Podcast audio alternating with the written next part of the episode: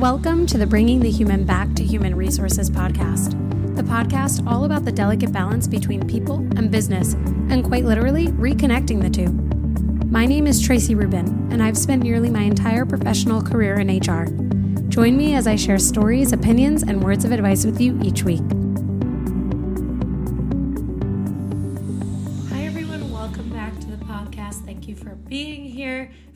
Week. Don't forget to rate, review, and subscribe.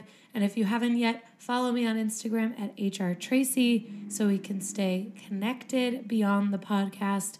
I'm so excited to speak with you today. I'm going to give you an episode that is super focused on some of the like specific operative elements of HR and really just completely focused on investigations and how we can fairly and thoroughly conduct an investigation if you are an HR leader and involved in managing employee relations. If you are not an HR leader, keep listening because this can help you too. Um, there are so many examples of times that I've brought like a manager in to um, an investigation conversation and it's really helped them. And it, it kind of gives you an arsenal of tools when you are not an HR leader for what is to come next, how to conduct yourself or you know engage with another person in the investigation when an investigation is ongoing. And i think it's just good to be in the know on what happens when someone has formally reported or maybe informally reported that something has gone on in the workplace or when you you're as as a manager or a leader in an organization have reported something or have witnessed something and you've partnered with your HR partners. So whether you work in HR or whether you are not in HR and you're a people manager, just stay tuned because I think that this episode will help you as well. Before getting into this week's episode, I want to remind you that there are a ton of resources in the show notes. So if you're listening on Spotify, you have to click in to see the details of the episode. Everywhere else, like Apple Podcasts and Amazon, Google, Anchor, anywhere you're listening, all of those other places kind of show you the details already. So I want to remind you of this because I have a ton of links that I usually share there.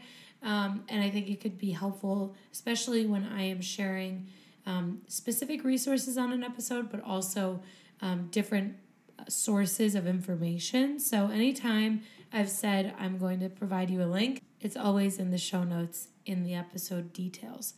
Um, I also want to mention that I did receive a few questions from um, different people through DMs, and actually, someone um, just personally asked me this because I know them in real life. Um, and I wanted to get to these questions first before getting into the quote unquote meat and potatoes of the episode. So, the first question that I got was How do you make an adjustment into a new workplace because they asked me this because I'm doing it now. I've been with my new company for about three weeks at this point by the time this episode is out.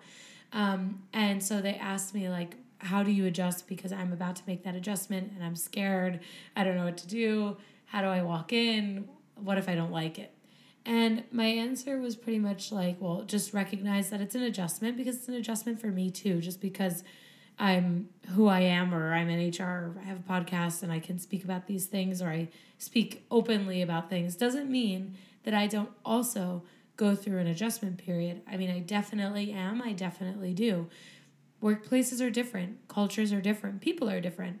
And what I said to this person was basically like, give it a chance. Don't jump to conclusions too quickly. And also, the key to making the adjustment, I think, and I think I said this last week, is to really go into a new place willing to absorb information, observe, and ask questions. Your first like few weeks, your first month is really an opportunity for you to just take it all in versus to make changes and updates unless you have been specifically brought on to make immediate changes, which I certainly have in the past. Um, have I've needed to kind of come in right away, hit the ground running, and make actual changes and implement strategies that didn't previously exist. So, um, not only getting the buy in is so important, and again, like walking in, observing, not necessarily making changes so fast, but also letting your, you know, being yourself, letting yourself be who you are and not being afraid to kind of, you know, share a personal story or let someone get to know you and to have those, you know, more impactful conversations, even if it means you're working later or starting earlier or, you know, whatever that looks like. I think that those types of moments where you can really get to know people and where they can really get to know you is going to make all the difference. I know for me, being so focused on establishing really strong relationships anywhere I go, that is always a really important part of my strategy and has been in my current role as well. Um, and I think, what else did I say to this person? I think I also had mentioned that, you know, it's okay if you don't like it and nothing is permanent. Things are things can be as temporary as you want them to be, even though, uh, you know, the great resignation is among us and we we don't want it. We don't we don't want the turnover, right? Especially not immediately, but at the end of the day, if you really don't like it, there's probably something else out there.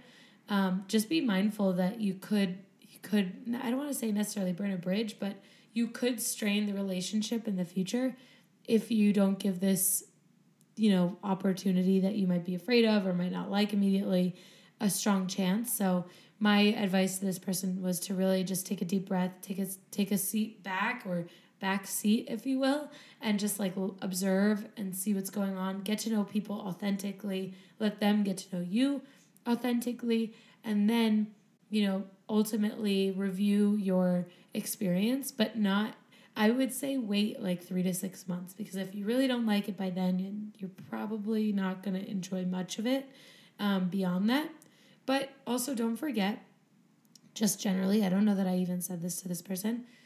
Don't forget that we all create what our experience is like. We all are responsible for the culture of an organization or an experience or a place and we all we create our own experiences. So if you look at things optimistically and positively and you give things a fair chance and you contribute positively to the overall picture, your likelihood of having a better experience is greater than you having a poor experience. So that was my first piece of advice.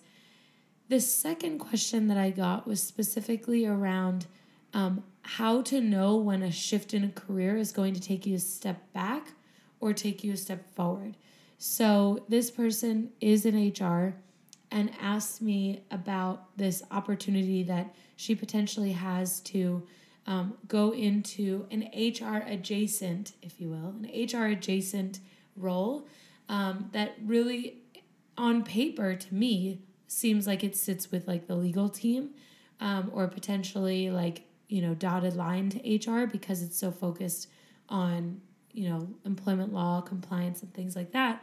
And so she asked me, like, you know, how do I know that this is not going to take me outside of HR? Because I don't want to leave HR. I want this to be a level up for me. And I asked to see the job description. I talked it through with her. And actually my my advice to her was like frame the role if you get the job, frame the role the way that you want it to appear to be.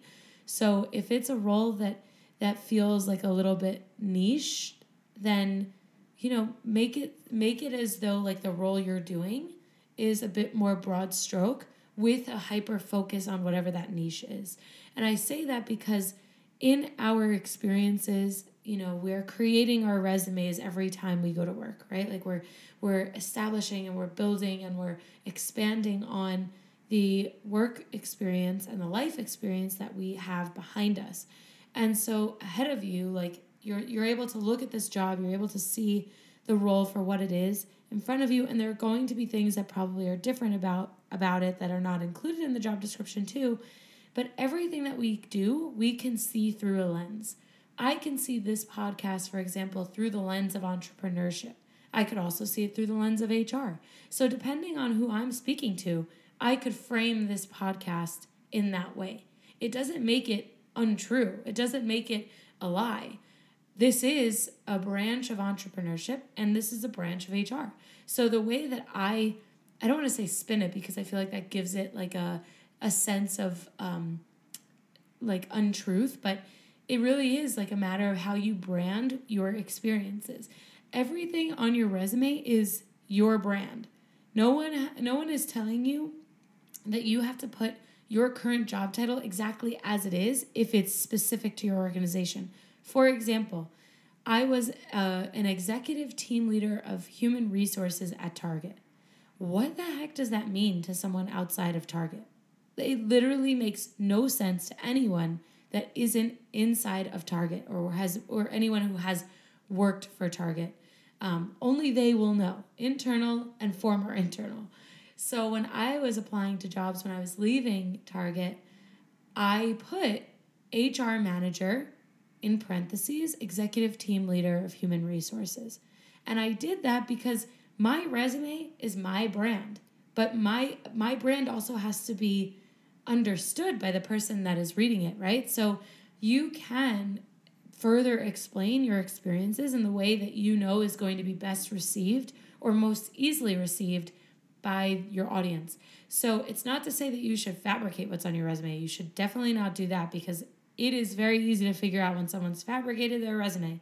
But you can um, pro- like apply a almost like a marketing like scheme or marketing approach. Scheme sounds terrible. That's not what I'm trying to say. A marketing approach to your personal brand, to your resume. And that's what I said to this person that you can market this role as being very senior because it is this very senior role. And eventually you could probably leave for a very high level um, compliance related role or legal related role that you will be highly qualified for. Um, but it's all about how you view the role, how you execute in your role, and how you then market your your experience. So I think that this helped her. Um, maybe stay tuned. We'll see if she goes with it, but um, or if she gets offered the role. But again, my my main point in this is that I don't think that that's a step back. I don't think anything is necessarily a step back. It's all about the experience that you're looking to have. You all know if you listen to my my first few episodes, I took a I took a pay cut to go to my my um, last company that I was at, and I did that because I knew that eventually it was going to pay off, and it did. I promise you, I assure you, it did. I did not have that pay cut for long. So um, those are the two questions that I wanted to share. I'm now going to jump into the meat and potatoes of this episode, which is about leading an investigation. And the first step, whether you are a manager or an HR partner, is to assess okay, what am I investigating? And do I need to take a partner? So if you're not in HR, you must take a partner with your HR partner or whoever is responsible for looking into you know, concerns of any kind. So if you're in a small organization and there's no HR, you're probably going to be leading this, but you still should take a partner and say, hey, just so you know, this is what's happening. This is the report that I received, the complaint that I received, or this is what I observed. And then you're, you're going to take a partner, and if you're the HR person, you're going to lead an investigation. And in some cases, if you're not an HR person, you also will lead an investigation. So, for all intents and purposes, let's say you are the one leading the investigation you have to first assess okay, what am I looking for? And what am I trying to uncover? You're always going to try and uncover the root cause, but you're also trying to uncover whether the thing that's been reported or observed actually happened or not. And so when you first kind of approach this, that, okay, I need to launch an investigation, you then also need to figure out who do I need to speak to? So let's say you've you've partnered, it's clear you're good to go with the investigation, you're going to start. The first step is to actually speak with the person that's either reported the concern, the person that's observed the concern or the issue, and then you need to take very strong notes to understand what happened. And questions that you want to lean into when you're asking a complainant um, or a reporting party about things is to remain neutral, not provide any diagnosis of like what's happened or you know you don't you don't necessarily want to give any inclination that you've made a decision on the investigation. So let's say there's a harassment investigation and there's a reporting party saying that um, you know another employee intimidated them or retaliated against them. Your response can be okay well you know thank you so much for letting me know you know we take employee concerns really seriously i need to partner and investigate this situation versus you don't want to say, oh my gosh, I can't believe that happened. I'm so sorry, because that is not a neutral response, right? You certainly can provide some empathetic approaches like, you know, I have to look into this and I'm really sorry if this happened to you. Hence, you heard the if there, right? I'm really sorry if this happened to you. I want to look into this. We take employee concerns really seriously. And you can even express, like, hey, this is not what we stand for. We want to make sure that every employee has a wonderful experience, right? So, those neutral and objective phrases and comments are more than welcomed. Anything that leads another person to believe that you've made up your mind or that there's been something conclusive or inconclusive is not the approach. Cannot you cannot proceed with that type of discussion because it just makes the investigation that much more complex. And investigations don't need any more complexity than they already have. So, you've spoken with the reporting party, you've gotten their side of the story. They will probably share certain pieces of information about other people, witnesses, who the, the alleged aggressor is. All of your notes should include alleged because nothing has been proven, right? So, um, it's really important that when you are, you know, investigating something in any at anything or about anything, I should say, that you are remembering that nothing has been proven yet until it's been proven. So the reporting party alleges that so and so did X, Y, and Z, and so and so saw. So now you have two people potentially that you can speak to. Um, what you always want to remind every single person that you speak with in an investigation is that it's confidential and anonymous, um, and that you do the best that you can to ensure that there is no understanding of who has reported the concern. Um, and that ultimately you give as few details as possible. And the only individuals to be aware of or to be in the loop of the investigation are on a need to know basis. And that if anything else comes up, they should let you know. Um, but that confidentiality piece is really important because they should not be going around and talking with others about you know, what was shared or what was discussed because it complicates the investigation. So, again, now you have some more names of people that you can potentially uncover some more information with.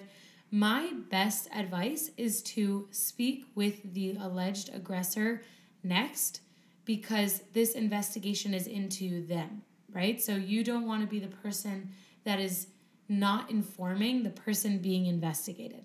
You have to let the person who's being investigated know that there is an investigation going on into them.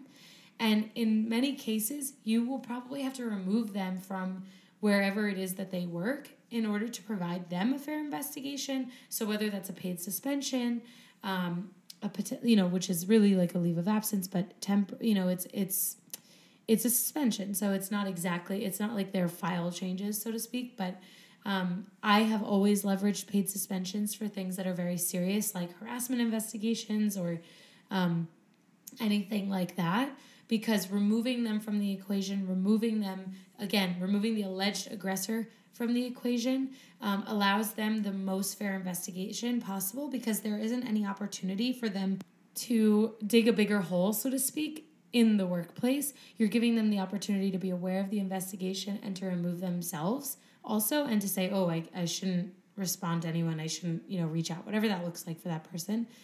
Most people don't usually take that very well but at the end of the day you are doing what's best for the investigation and it's your obligation to ensure that it's fair consistent and thorough. So removing the alleged aggressor and again when you do that with someone with the alleged aggressor making it very clear that you have not made any conclusive um, discoveries in the investigation and that there this is no um, you know formal like explanation of proof that you have but this is rather just ensuring that there is a um, thorough and fair investigation um, done and that this is confidential. So when you speak with the alleged aggressor you do want to make it clear on some of the details as much as you can. Um, and you have to make it clear that retaliation is not um, is prohibited basically. So um, all of those things create like an opportunity to really dig in and you'll need to ask them has this ever happened? Have you ever done this? Can you recall a time when? Those types of open-ended questions can often give you a lot more information than we probably realize. The other thing is that if someone becomes very defensive or agitated in this type of conversation, which is reasonable, you have every right and opportunity to say, I need you to basically pull yourself together. Like, I need you to collect yourself and take a deep breath because this is not appropriate. And those types of um, moments where you break and you uh, acknowledge someone's behavior allows you to remain in control of the investigation and in control of the conversation. If you allow someone to ramble and overreact potentially or become irate, you have lost control of the investigation. Certainly, there are moments where you need to let them go off, um, but reeling it in is really important and being fully in control of that conversation and the one that's guiding where the conversation goes is your responsibility as the investigator. Um, when you're doing an investigation with the alleged aggressor, you want to be as clear as possible, but you also don't want to give too much information into the reporting party. People often say, Well, who reported this? I want to know who said this. Where is this coming from? That doesn't matter. It actually is completely irrelevant. What matters is that we're looking into their behavior, right? So that's where you can course correct and say, actually, who reported the situation is irrelevant. What is relevant is understanding your involvement in this report, in this claim, in this action. Um, hopefully, that helps you dealing with when it comes to dealing with someone that can be challenging in that type of conversation. So then, the reporting party has given you some names. The alleged aggressor has potentially given you some more names. Um, and now you have to continue the investigation. Make sure you're saving your notes in a place that's organized. Make sure you are organizing your notes. Um, and again, remembering to keep a neutral stance when you are conducting the investigation. So let's say you've gone through all of the witnesses, all of the people that um, you've needed to speak with. And I should preface by saying, or I should add um, as an asterisk here, you don't always have to speak to every single person that has been name dropped in the investigation thus far. Because sometimes, if you involve too many people, the investigation gets out of hand and is no longer confidential. So you have to be very mindful of that. I would say that the, like my general rule of thumb is that no more than like 10% of the total headcount should be interviewed as part of an investigation. Um, it should be a very small group of people, if possible, um, enough in order to be able to dis- determine what happened. If you are unclear as to what actually happened, then you might have to continue the investigation.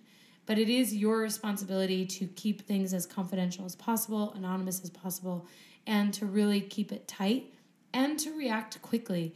Investigations for me, I always attempt to have like a 48 to 72 hour turnaround time because we're talking about people's livelihood. It's a stressful experience for people, both the reporting party and the alleged aggressors in situations. So you want to be as quick as possible. And investigations that are like super severe, like harassment, intimidation, retaliation, harassment meaning also sexual harassment, anything like physical violence, um, anything like that, where people are inherently you know, in danger or f- were made to feel like they were in danger, those go ahead of anything else that you're dealing with. Those are like drop everything, and that is your newest priority. Um, and so, if you're struggling to figure out where you place certain things on your calendar, this will always take precedent to anything else that you have going on because it's super important that companies take an active approach at mitigating this type of risk and resolving these type of issues. And it could open uh, your organization up for super risk a lot of risk if you don't deal with something like this in a timely and immediate fashion. So let's kind of quickly circle back let's say you've spoken with everyone that you need to know now you're going to review all of your notes and determine like what you have found out and throughout the investigation you're probably making different conclusions and thinking one way or another, especially, you know, if you have a strong gut feeling like me, I usually can see where something is headed fairly quickly. And that's something that you develop over time in your HR career for sure. You kind of can sense what, you know, when someone's telling you the truth, what's really going on, and so on and so forth. So let's say now you're you're ready to make a conclusive decision. This is where you need to then also take a partner again. So if you have a legal team, if you have another HR partner, you want to, you know, in summary, run these things by them and say, okay, this is my recommendation. So before you go to your partner, determine what you want to take as a next step. And I say this because you are in your role because you're a competent and trusted partner, right? Don't leave it to someone else to make your decisions for you. Make your decision or make your mind up before you go into a conversation with a partner because it will make you an even more trusted and competent partner. If you go into that partnership and you say, What should I do? that person is just going to be like, Do you not know how to do your job? You can't do this. You can't do the job. This is what your job is supposed to, uh, you know, this is what your job requires from you. So, my best advice make your mind up, even if it's the r- approach that you don't take, even if it's the wrong or a different approach, still make your mind up and go into your partnership and say, These are the facts. This is what I have. This is who I've spoken with. And my recommendation is to terminate or write this person up on a final warning or whatever that looks like, right? Or, um, you know, come you know this is inconclusive and they're actually this was not a, a report made in good faith sometimes you do see that that reports are fabricated whatever your determination is share that and then your partner will have an opportunity to review everything that you've shared with them and so this allows the partner to really look at things as a third party and objectively and then you can then go ahead and you know finalize whatever the recommendation is. In most cases, I would say like the partner agrees unless there's been an issue in the investigation or something is not clear. Um, and so then you're going to execute your recommendation and finalize the investigation. And what you do is you speak with the alleged aggressor first because their employment might be impacted. You share with them the findings of your investigation, high level, like, hey, I found that the investigation um, has been concluded with a substantiated claim, meaning the initial report has been substantiated. Or, hey, I finished my investigation and I have concluded that the claim is unsubstantiated. It's unclear that this actually happened, and here are some next steps. And you can always provide some feedback, you can always provide some anecdotes on your like final findings. You might need to even ask a few additional questions, but at the end of the day, that is the first person that you're speaking with, the alleged aggressor. And then you will go to the initial reporting party and you will let them know hey, I've concluded the investigation. Thanks again for taking advantage of our open door policy. Um, I can't share all of the details of um, you know next steps, but I just wanted to let you know that the investigation is now concluded. In some cases, you might need to tell them that it's been substantiated. In other cases, you might not. Um, but it's always good to circle back on the initial reporting party so that they know that you really did lead a fair and thorough investigation and you took their concerns seriously. And then in certain dynamics, you will share with the other people that you've spoken with in the investigation that the investigation's been concluded. In other cases, you might not need to say anything. Because, for example, if someone's been terminated, they will find that out and you don't have to say anything. And also keep in mind if you are terminating someone, you should not be sharing that specifically. You can just say the investigation's been concluded and so and so is no longer with the company. Um, if someone is being held accountable through corrective action, for example, um, and is not being terminated, what you can say to the reporting party is like, hey, you know, thank you again for taking advantage of our open door policy. Just so you know, we are, um, you know, ensuring that there is accountability for these behaviors or situations. And while I can't disclose the details of those next steps. I want to assure you that this was taken seriously and we are, you know, following our policies on addressing this concern. And then that is end to end how you would deal with and lead an investigation. Take really good notes, be objective, be neutral, be fair, and be very clear. Don't be afraid to be direct and ask direct questions and give someone feedback. That is your role um, in many ways.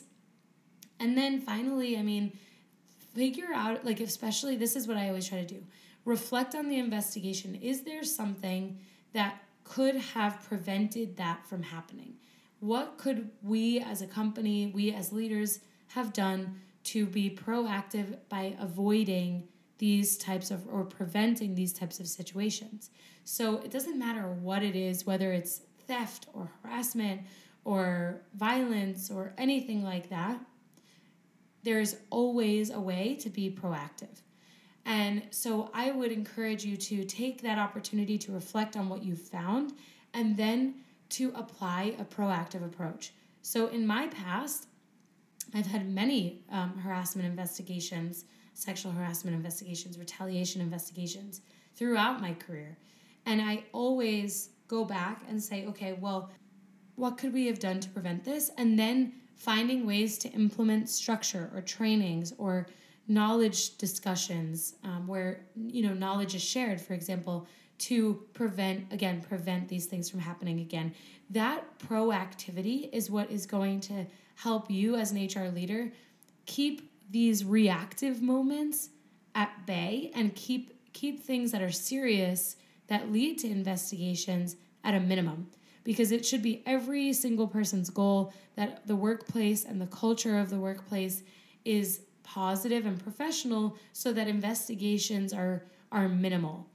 When you have a lot of investigations which i've also been in in environments where i've had a lot of investigations in my past um, it's very very hard to be a thought leader to be a strategizer um, and to be part of like the bigger picture of the organization because you're in the weeds doing these investigations into things that might be serious, might not be serious, might be substantiated, might not be substantiated, and it's it's a, a huge chunk of your time taken away from doing things that you could be, you know, really providing as as moments of growth for an organization, as things that would help an organization go further in the long run, right? Like whatever projects you might work on or whatever things you might discuss with employees.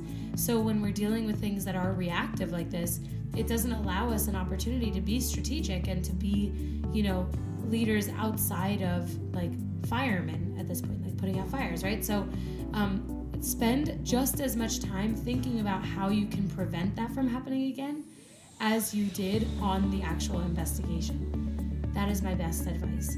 If you have any questions on any of the steps that I shared with you, please don't hesitate to reach out.